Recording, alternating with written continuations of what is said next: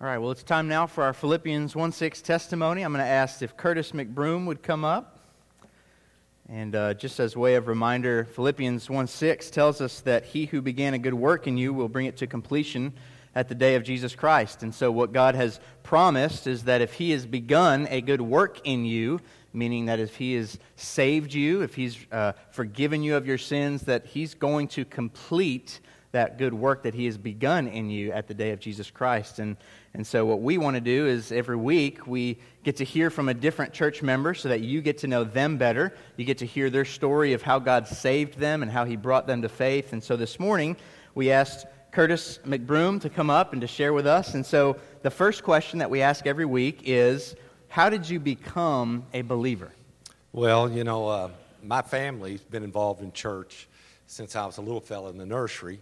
And, um, you know, uh, at six years old, I had really good Sunday school teachers, and um, mom and dad had uh, talked to me about the gospel. And, you know, even as a little child, I was only six, but uh, I realized that I needed Jesus. So I, one Sunday, I just, I was sitting, we had to sit in front of mom because we misbehaved. And so uh, mom, uh, was keeping an eye on us, and Ellen got up and went forward, and I got to thinking about my situation. I needed you know, to be saved. I need to be baptized and be a part of this church. And so uh, I went forward, and, and like I say, I was very fortunate. I'm very thankful that my mom and dad just didn't bring me to church. Mm. They sat in church with me and, uh, you know, kept an eye on me. And of course, you know, there was. Uh, I met my wife in church. I mean, there's just so many things that uh, was connected with uh, my faith, and so met Beck, and uh, you know, she was kind of cute, you know.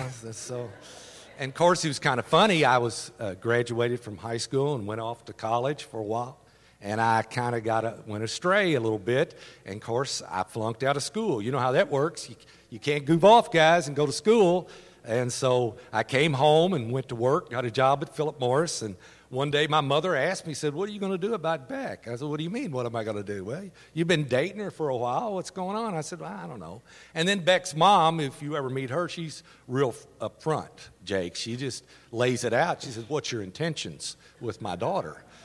And I said, Well, I'm going to marry her. And of course, her smart aleck brother made this comment. He said, Well, you know, the other guy that she dated was blind in one eye, can't see out the other. So I don't know what that meant about Beck, but anyway, we got married and we just enjoyed being a part of the church and raised the boys in the church and uh, had a, a, little group of young, like you have, with young married and babies and all that. And so it was just a real, real blessing. So, you know, I would encourage parents to bring their children to church because Beck and I, we were talking today, we did every job in the church she was youth minister. I was in leadership. We even were janitors at the church a couple of times. So God's really been good to me, you know, and I had to include all that because all of that's part of my faith walk. And it, it's been so vital and important to me. Enjoyed every bit of it, you know, even the bad times. So. Yeah, well, that's great. Well, yeah.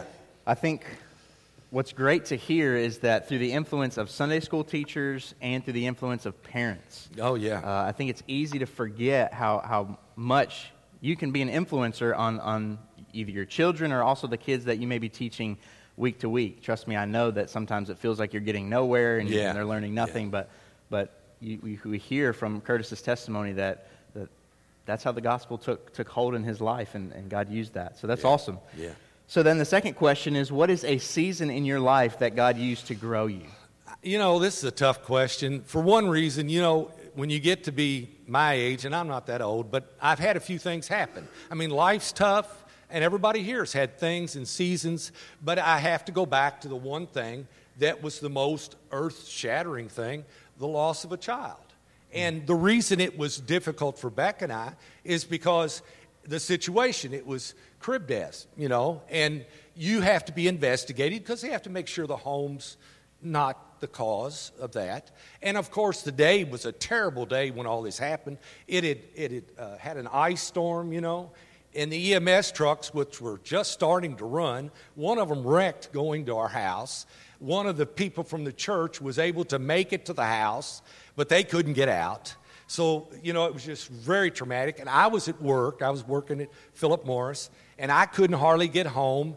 And when we did meet up at the hospital, it was just a terrible thing. But then again, all my church people were so faithful and kind to me.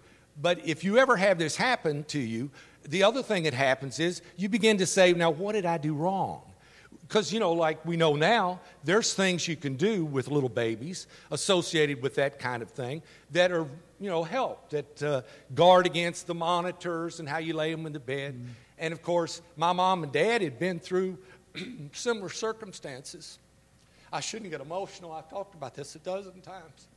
But anyway, my older brother died of a similar situation. So they were very helpful uh, because they talked to me about things. And, and my dad didn't too much, but mom and I would have long talks about uh, how to raise children and my worries and my frets.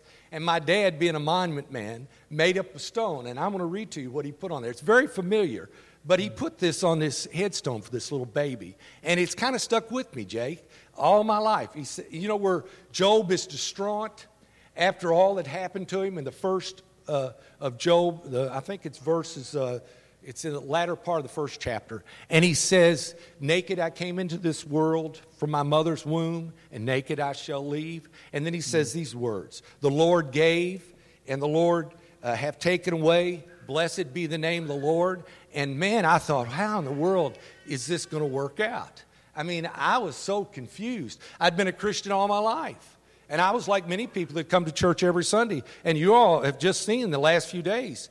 Uh, first, we had, uh, well, the Kirk family, the things they've been through. Life is tough and things happen, and there's not answers for all of this other than to say God's will yeah. should be done.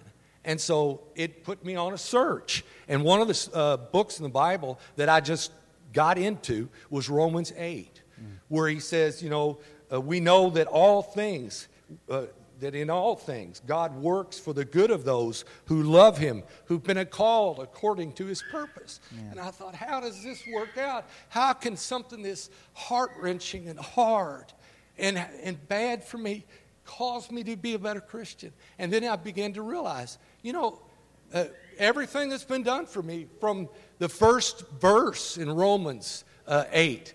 There's therefore now no condemnation. I had to re examine who I was in Christ. That God's not mad at me. Hmm. This didn't happen to me because I'm a bad person. It just happened because God is God and He's in charge. And then, I, as I went through further in that passage, if you'll read just what I quoted, and then says, Who should hold anything to God's elect? It's God. Nay, in all things, we're more than conquerors. Hmm. And even now, I, I, I, weep when I think about this because I see people all the time that want to manipulate their salvation and be in the right standing with God. And we don't have to do that. We're free in Christ. Jesus paid the ransom for us. Yeah. We're free. And so we can be free. And, and the attitude it gave me is I changed. I, instead of saying, Boy, I got to go to church. Boy, I got to do this with the deacons. Boy, I got to teach Sunday school. Now it's, yeah. I get to go do this. Yeah. I enjoy doing this. And this message is good for people who are lost yeah. and struggling. And so, after all of that, Jake, I'd have to say that moment brought me to a closer walk yeah. with, with Christ. And I realized who I was in Christ. Yeah. Man, that's the best thing there is. And if you don't know Jesus this morning, let me tell you something. Don't make it church attendance, don't make it doing the right thing. Just turn loose and let Jesus be Lord of your life. Yeah and he, boy, he'll bless you. I've got a great family. Matt and Nathan's overseas, and I love them. And man, I've got a great family, and it's because of what Christ has done. I yeah. didn't do anything; I yeah. just accepted it. Wow. So, I know it's a long statement there, but yeah. it, it, in that, I just want you to understand. I stand here today because of not only people sharing the gospel with me, but mm. for what Christ has done for me. Not because I'm special, but because He is.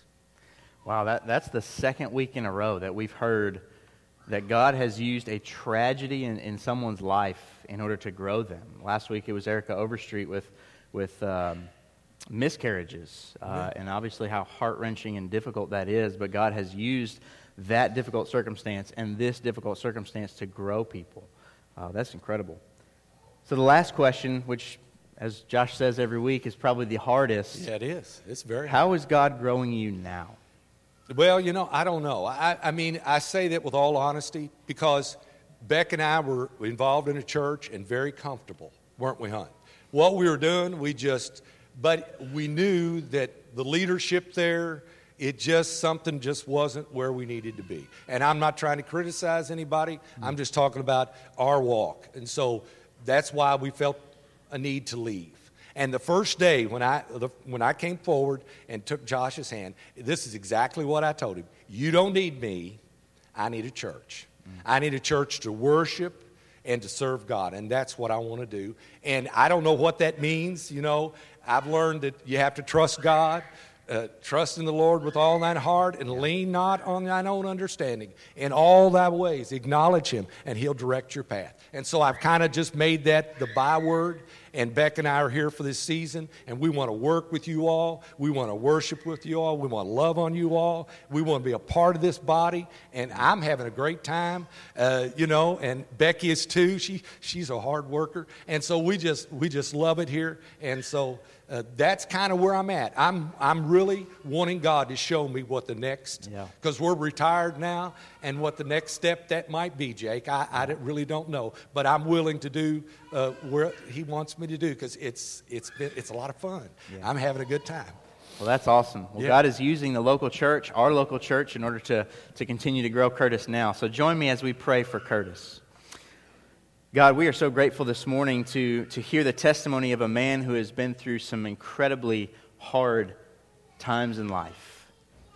And God, we learn that, that you use people such as Sunday school teachers that maybe feel like they're not getting anywhere with what they're teaching. And, and you use parents that, that maybe just feel like they're, they don't know what they're doing or, or they don't have control of their kids, but yet you use people like this to impact people like Curtis, to share the gospel, that they would know the good news about Jesus. And God, we also have learned that you use difficult circumstances in our life, such as the death of a child, to grow people, to draw us closer to you, to help us depend on you. And so, God, although that is hard and that is difficult, we praise you that you are doing this work to draw us to yourself. And God, we also thank you that you are using our local church to continue to grow Curtis and Becky. God, we pray that, that we would continue to be a good church to them and that they would continue to be a good church to us. God, we are thankful for the people that you have placed in our life and in our church. God, we, we thank you so much for what you're doing in Curtis's life, and we look forward to, to what you're going to continue to do in his life. And we pray all these things in Jesus' name. Amen. Amen. Thank you, brother. Love you, brother. Thanks. That's great.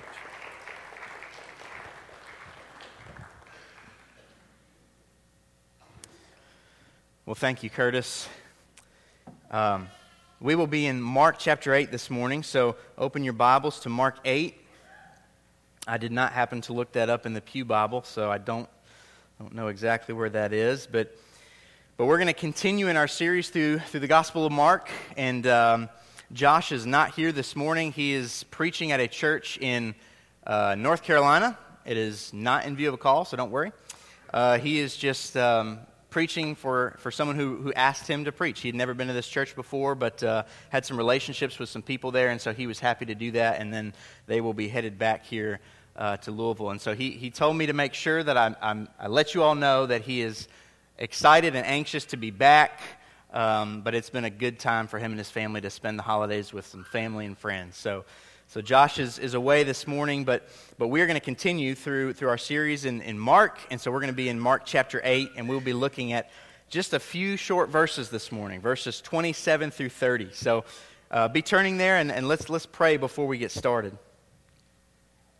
Our Heavenly Father, we are grateful this morning that we were able to meet and, and gather together and sing together, proclaim the, the good news about Jesus together. God, we are most excited now that we get to open the Word of God together, that we get to hear the Word of God explained, and that we get to see what it is that you are teaching us about yourself. So, God, we ask this morning that you would free our minds from distraction, that you would help us to focus on this text, that you'd help us to learn about your Son Jesus and about your goodness through this passage. We ask in Jesus' name. Amen. So, Mark chapter 8, let's read verses 27 through 30. It says, And Jesus went on with his disciples to the villages of Caesarea Philippi. And on the way, he asked his disciples, Who do people say that I am? And they told him, John the Baptist, and others say Elijah, and others one of the prophets. And Jesus asked them, But who do you say that I am? And Peter answered him, You are the Christ. And he strictly charged them to tell no one about him. Kind of an interesting little passage here. We, we have covered larger portions up to this point, but now we focus just on these, these few verses here. And what we find is really something quite amazing. We find an amazing confession by one of the disciples about who Jesus is. So, as I was thinking about this, and, and over the course of the week, you all, uh, most of you, if, if you know me at all, you know that I'm a, a giant New York Mets fan. So it's kind of right now is, is really just off season since baseball is not in season. Uh, football's going on, that's great, and you know you've got basketball, which is boring, but baseball is coming, all right. And so a couple of years ago, Matt Harvey, who's a pitcher for the New York Mets, was having just a, a breakout year, and so he actually got to start in the All Star game, which is happens in the middle of the season. It's in the middle of summer. Uh, and it's a big deal to get voted in to start the All Star game. And so the All Star game just happened to be at the, the New York Mets Stadium, which was also cool. So he gets to start the All Star game in the stadium that he pitches in for a living, which is great. And so one of these late night host guys thought it would be a great idea that we should get Matt Harvey to walk around on the streets in New York and to interview New York fans about what they thought about Matt Harvey. So here's Matt Harvey, the stud all star pitcher who's out on the streets acting as a reporter and asking people with Mets hats and Mets shirts on what they thought about him. And it's really interesting because a lot of people don't recognize him. And he's holding a little baseball card of himself. Uh, and so he's asking people, hey, what do you think about Matt Harvey? And a lot of people are saying, oh, you know, he's, he's good, but uh, I, just, I just really want to see him prove himself. You know, he hasn't really done anything. He's had, a, he's had a short spurt of brilliance, but we need to see it over time. And he said, you know, well, well, if you had any advice for him, what would you say? If he were standing right here, what would you say? And, the, and this one guy goes into saying, well, he's just got to watch his elbow. A lot of pitchers these days are throwing too many innings, throwing too many pitches. They're having to get surgery on their elbows. They're just not lasting. And so then, you know, at the end, he starts to reveal that he is Matt Harvey, and all of them have this shocked look. And, but the one thing that's really neat about that is he got the opportunity firsthand to hear what people thought about him. What were people thinking about him? What were people's opinions of your ability on the baseball field? And so, while that was probably a, a unique and, and a cool situation for him, we have something similar happening with Jesus and his disciples. Now, he's not specifically asking his disciples what they think of him, but more so asking, what are other people saying about me? What's the chatter? What are people thinking about me? Who do people think that I am? What do they think that I'm come to accomplish? And so he poses this question to his disciples.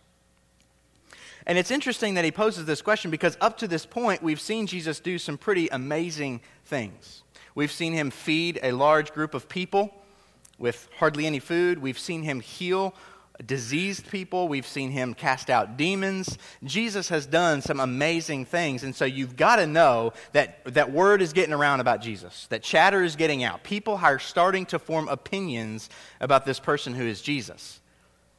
And so now Jesus, who is walking to the villages of Caesarea Philippi, is having a casual conversation with his disciples. And he simply asks, Who do people say that I am?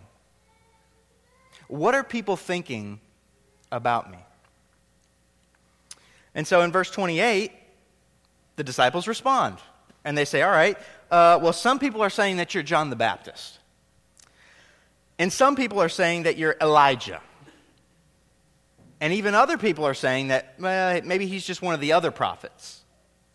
And so, the first thing that I want us to see from this passage today is that there are many differing opinions on who Jesus is, but only one is true.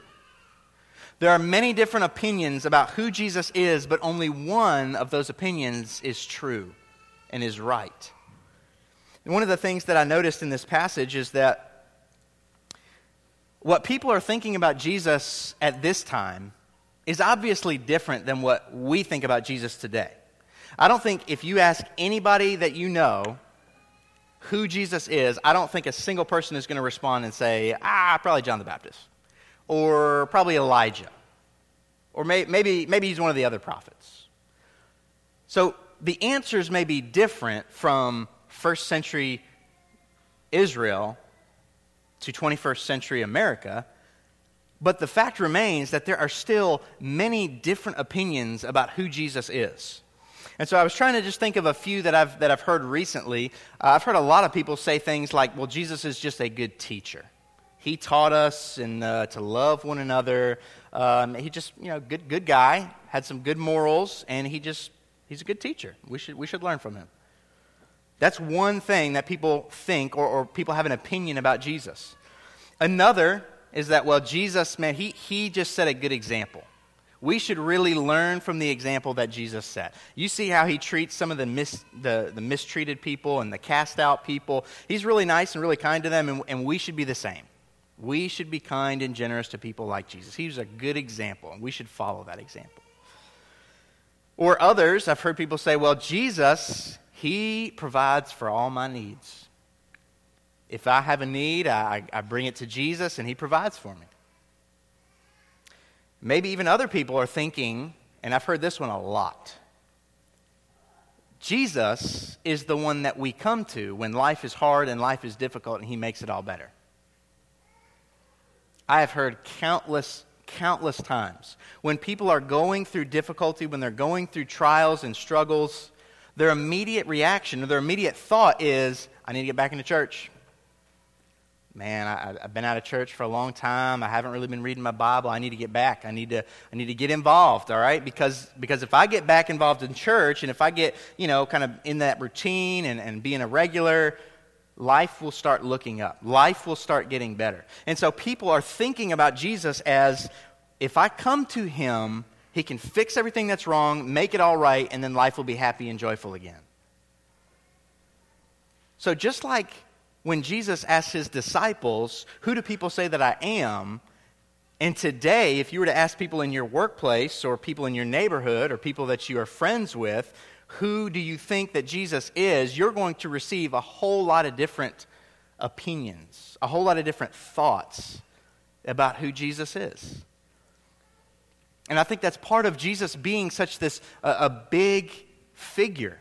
He's done some amazing things. Sure enough, we've seen that when Jesus healed the, uh, the man who was infested with demons, he said, Go and, and uh, he, he charged them not to tell.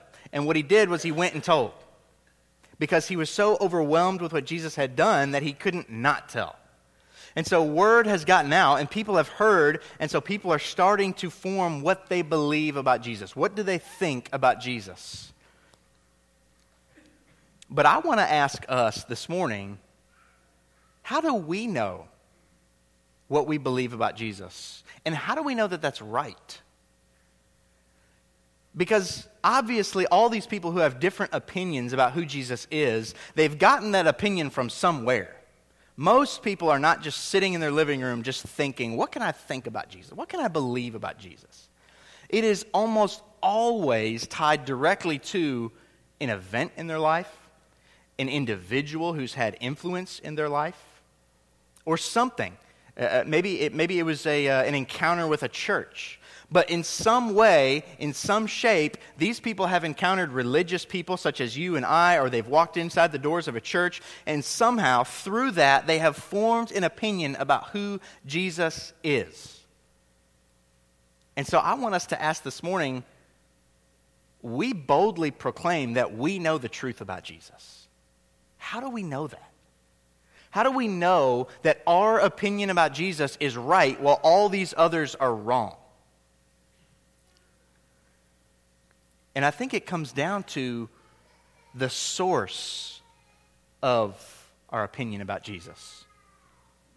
I wonder what, what it is that you believe about Jesus. Where are you getting that from? Do you believe what you believe about Jesus because you read some novel that you picked up at Lifeway? Do you believe what you believe about Jesus because you watched God is Not Dead? Do you believe what you believe about Jesus because you heard about this 90 Minutes in Heaven book and somebody told you that, that it was awesome and this little kid had a vision of heaven? Where are we getting what we believe about Jesus is the big question. That is the big debate. Because a lot of people are hearing about Jesus from friends, from coworkers, from media, from books, from all different places. But we have got to know that there is one place where we can know rightly who Jesus is and we can have a correct opinion about him. Don't be relying on media on movies, on books, on hearsay for what you believe about Jesus. It is too important. What you believe about Jesus is absolutely too important to leave it up to Hollywood or hearsay or someone's own personal experience. Because what we have here is the revelation of God Himself. God has revealed Himself to us through the Bible. God has told us all about himself through the Bible. But yet, so many of us neglect the Bible, maybe because it's difficult to read or it's difficult to understand or it just seems like such an ancient book or all we have is a King James version and we don't understand half the words and we just think, what can I learn from this? But it's in the Bible that God has revealed himself to us. He has told us what he is like. He has told us about himself. He has given us the ability to form an opinion about what we believe about Jesus. So then our next question has to be well, what does Jesus say about himself? So if we claim that we know the truth, we know what is true about Jesus, while all these other ideas about Jesus are just wrong and are just not quite correct, they're not quite there. How do we know that? Well, we know because, what, like I said, God has revealed himself to us through his word. And here's what he has to say about himself. Look with me at verse 31. So, this is the, the very next passage, but Jesus begins to teach his disciples. And let's look at and see what he says.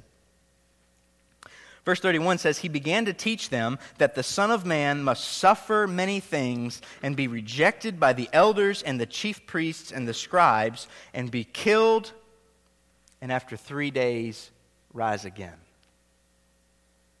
Now, we're going to see here in just a second that this is problematic for Peter. Peter has a problem with what Jesus teaches about himself. But this is really the storyline of the whole Bible. Jesus is teaching us about himself, and he's not teaching us that he's just a good teacher. He's not teaching us that he's just a good example. He's not teaching us that he's just going to give us whatever we want or whatever we think we need. He's not teaching us that he's just going to make everything better if we come to him. Jesus is teaching that he must suffer, that he must die, and that he must rise again. This is essential for what you and I have an opinion about Jesus. If your opinion about Jesus, if what you believe about Jesus does not include suffering, death, and resurrection, then your opinion about Jesus is wrong. It is incomplete. It is not who Jesus says he is. We've got to know this. We've got to be convinced that Jesus is not just a genie in a bottle that gives us what we ask for when we ask for it. That's not how he works. God has sent his son Jesus, and he has told us about himself. I don't know if any of you all are into conspiracy theories, but I love them. I think most of them are absolutely ridiculous, but I still think they're fun. And one of the biggest ones, if you get on Netflix or YouTube or, or anywhere else, you'll find a lot of conspiracy theories about what happened on 9 11. Was it an inside job? Was it not? Was, was it partially planned? Was it not? There's a lot of crazy ideas and crazy theories about it. But only one course of events is true. There's only one set of events that is actually factual and true. Now, in a, in a situation like 9 11, there may not be a single person that knows the actual events. But the point is, so many different people can have so many different opinions about one thing, but that doesn't make all of them true. See, a lot of people in our culture want to say, well, you believe what you believe about God, and I'll believe what I believe about God. Let's just keep it civil. The Bible doesn't leave that door open. Jesus has told us about himself. He has told us that he will suffer, that he will die, and that he will rise again. And if we don't believe that, we are wrong. Our opinion about Jesus is just like those who say he's John the Baptist, or he's Elijah, or he's one of the other prophets. We're wrong. So, although there are many different opinions about who Jesus is, only one is correct. Only one is right. And it is essential and it is critical that what we believe about Jesus is what Jesus has told us about himself. It's not open for interpretation. We don't get to choose what we like and what we don't. But my second point this morning is that a confession of Jesus as the Christ is not enough. A simple confession of Jesus as the Christ is not enough. Look with me at, let's, let's look at our passage again, and we we are going to continue down through verse 33. So Jesus is going with his disciples to the villages of Caesarea Philippi, and on the way, he asks his disciples, Who do people say that I am? And his, his disciples respond and say, John the Baptist, and others say Elijah, and others one of the prophets. And so Jesus replies and says, But who do you say that I am? And Peter answers and says, You are the Christ. And Jesus strictly charged them to tell no one about him. And he began to teach them that the Son of Man must suffer many things and be rejected by the elders and the chief priests and the scribes and be killed, and after three days rise again. And he said this plainly. And Peter took him aside and began to rebuke him.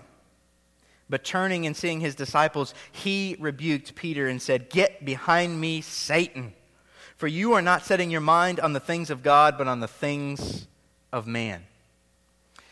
Now, notice this is a short period of time that is elapsing between these two passages.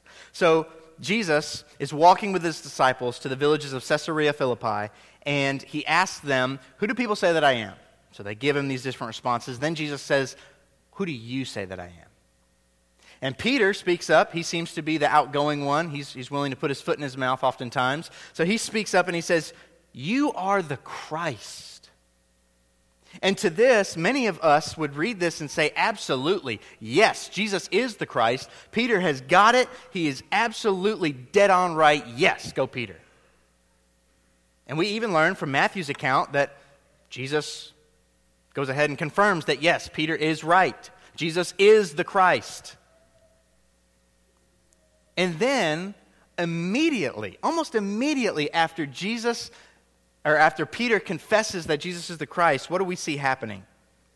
Jesus begins to teach that he's going to suffer, he's going to die, and then rise again. And what Peter does, he says, ah, no, no, no, no, no, no, no. Jesus, that is not good.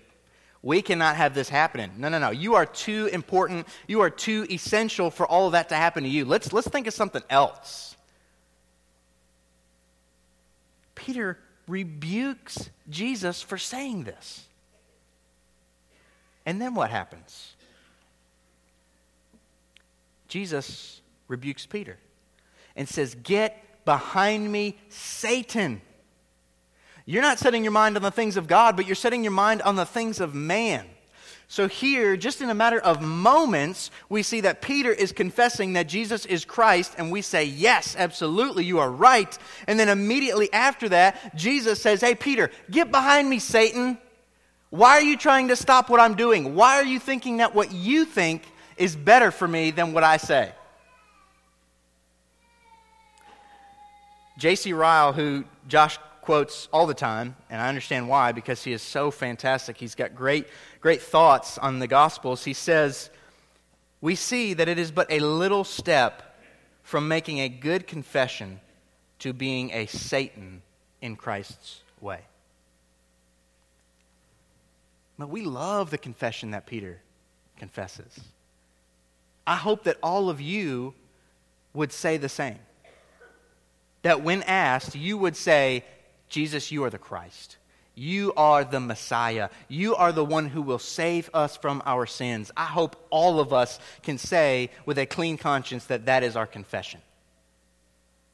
That we are trusting and believing that that is who Jesus is. But a simple confession is not enough. If all you do is say that Jesus is Lord, that Jesus is Christ, that is not enough. Because we see here so quickly, Peter makes this great confession, and then immediately he's saying, I've got a better way, Jesus. I've got a better idea. Let's do it my way. We can't have you suffering and dying. This is not, a, not an option. It's so quick that we can make a good and true and right confession about who Jesus is, and then immediately after, we are trying to stop what he is doing in the world. A simple confession of who Jesus is is simply not enough. Jesus teaches in the Sermon on the Mount, Matthew chapter 7, verse 21, he says, not everyone who says to me, Lord, Lord, will enter the kingdom of heaven, but it's the one who does the will of my Father who is in heaven. Don't think that just because we call on the name of Jesus as Lord means that we will be saved. Jesus says, You can say, Lord, Lord, all day. That doesn't change much. A simple pattern of words coming out of your mouth is not what saves you. It's not that we can, we can say certain things so that our, our, our vocal cords vibrate in such a certain way, and that, that's, what, that's what does it. That's the magic. That's what saves us. It is not simple words that we say that saves us, it is God Himself who saves us. If we stop at just a simple confession of who Jesus is, but our lives do not reflect that He is Lord of our life, there's a good chance that we are just all talk and no walk. American Christianity has, has been very influenced by altar calls, by people making emotional decisions. Walk the aisle, pray this prayer, and you're good to go. You will be saved from the hell, the fire of hell. Well, yes, we do have to pray and confess that Jesus is God, but if that is all we do, there's nothing there. A simple confession is not enough to save us. Which brings me to my third point, which is a confession of Jesus must be accompanied with discipleship. A confession of Jesus as Lord must be accompanied with discipleship. Now, I want to I wanna show you something that, that's really interesting that Mark does in his gospel, but it's, it happens in the next three chapters. So we're just going to look at a few short verses, but follow along with me. So, here in chapter 8, verse 31, Jesus foretells of his, his death and his crucifixion. And he says, He began to teach them that the Son of Man must suffer many things and be rejected by the elders and chief priests and scribes and be killed, and after three days rise again. So here's the first time that Jesus is, Jesus is predicting his crucifixion. Now, notice the response, which is in verses 32 and 33, which is Peter. We've just talked about this. But Peter doesn't get it. Peter says, No, hold up, Jesus. This is not the best idea. This is not the best thing you've ever said. Let's not do this. Peter doesn't get it. He doesn't fully understand what Jesus is saying must happen. But then look at verses 33 and following sorry, 34. And calling the crowd to him with his disciples, he said to them, If anyone would come after me, let him deny himself, take up his cross, and follow me. For whoever would save his life will lose it, but whoever loses his life for my sake and the gospel's will save it. For what does it profit a man to gain the whole world and lose his own soul? For what can a man give in return for his soul? For whoever is ashamed of me and my words in this adulterous and sinful generation, of him will the Son of Man be ashamed when he comes in the glory of his Father with the holy angels. And he said to them, Truly, I say to you, there are some standing here who will not taste death until they see the kingdom of God after it has come with power. So, what we see Jesus doing is he announces that he will die for them. He will suffer, he will die, and he will rise again. The disciples don't get it. Peter clearly does not understand what Jesus means by this. And then Jesus follows that up by teaching them more. Jesus doesn't leave him in the dark. He doesn't leave the disciples in the dark. He begins to teach about what must happen. That we must die to ourselves and we must pick up our cross and follow after Jesus. So here's the first instance. We see that Jesus foretells his crucifixion, the disciples don't get it, and then Jesus continues to disciple them. The second comes in chapter 9, verses 30. So they went on from there and passed through Galilee, and he did not want anyone to know, for he was teaching his disciples, saying to them, The Son of Man is going to be delivered into the hands of men, and they will kill him. And when he is killed, after three days, he will rise. So once again, Jesus is telling his disciples what is going to happen. He's teaching them that he will die. And then in verse 32, this is obvious, but they did not understand the saying and were afraid to ask him. So Mark just flat out tells us we didn't get it. We have no idea what you're talking about. We're kind of confused. And then look at the response in verse 33. And when they came to Capernaum, when he was in the house, they asked him, uh, What were you discussing on the way? But they kept silent, for on the way they had argued with one another about who was the greatest. And he sat down and called the twelve, and he said to them, If anyone would be first, he must be last of all and servant of all. And he took a child and put him in the midst of them. And taking him in his arms, he said to them, Whoever receives one such child in my name receives me, and whoever receives me receives not me, but him who sent me. So, for the second time, Jesus predicts his death. The disciples don't get it, and Jesus continues to disciple them. He continues to teach them. And then one more time, we see this happen. Mark chapter 10, verse 33.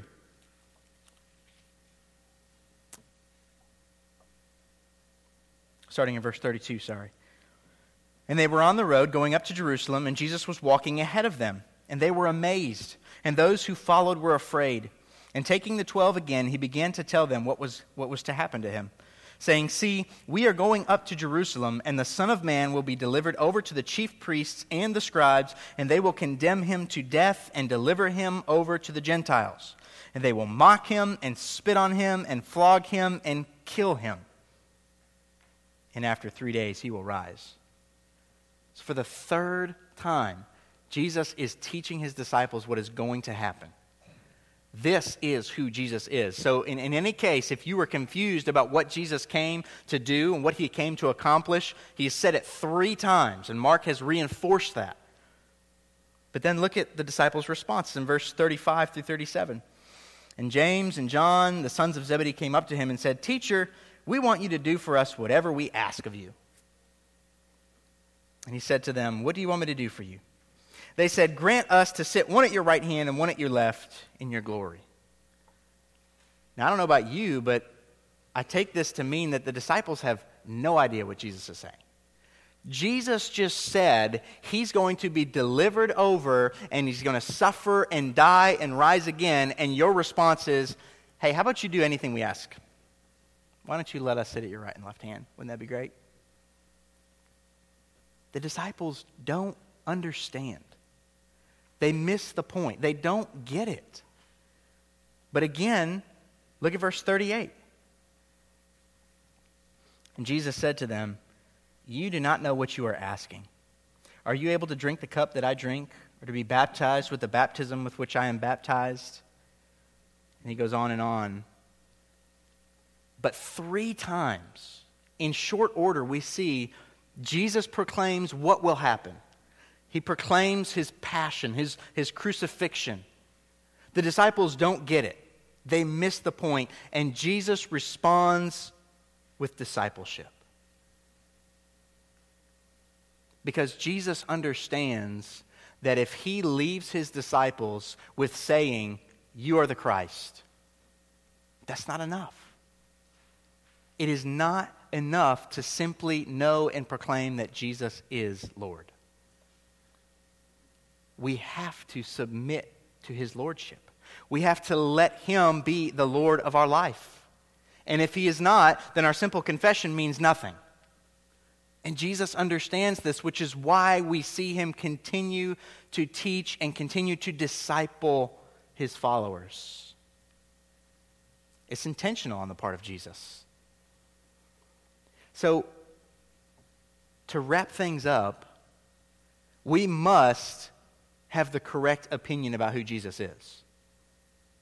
We must know that Jesus and his purpose on earth was not just to be a, a, little, a little fairy godmother for us to give us whatever we want. His purpose in life is to suffer and die and rise again. We must have our opinions about Jesus informed by what he has told us in the scripture. We must have a correct opinion about Jesus. Number two, we must confess Jesus as Lord.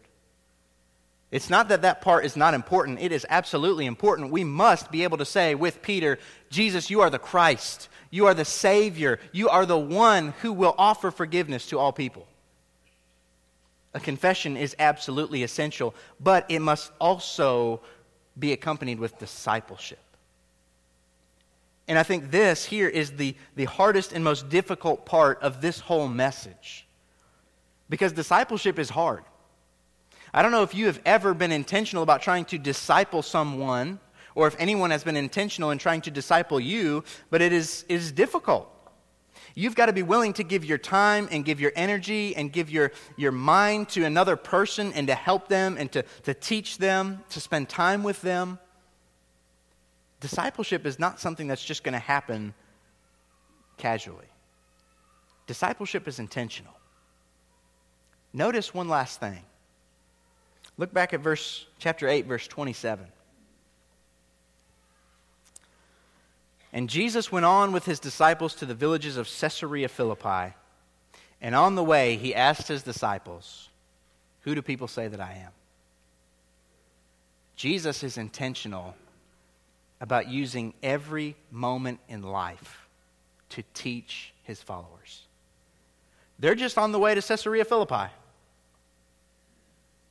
I'm sure you travel all the time. Travel to work. Maybe you carpool to work. Maybe you take the TARC bus.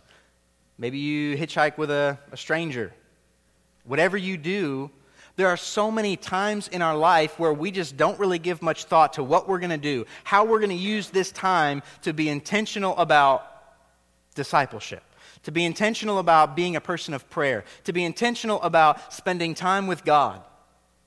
But what we see here with Jesus and his disciples is that they're just, just going from one place to another it seems pretty innocent. Like, well, nothing's probably happening. I mean, they're probably just walking, they're all getting tired and thirsty. But Jesus says, you know what? This is a perfect opportunity for me to teach my disciples. Do you understand the importance of discipleship? I think about uh, every Wednesday that I'm up with the youth, they're, typically is, is quite a few students up there. And then I, I walk downstairs afterwards and I walk by the e-kids room and I'm, I'm reminded that there's about 10 times as many kids in the e-kids room. And even looking out here today, there, there's a lot of young people, a lot of young, impressionable individuals who are part of our church. Do we understand that they need to be discipled?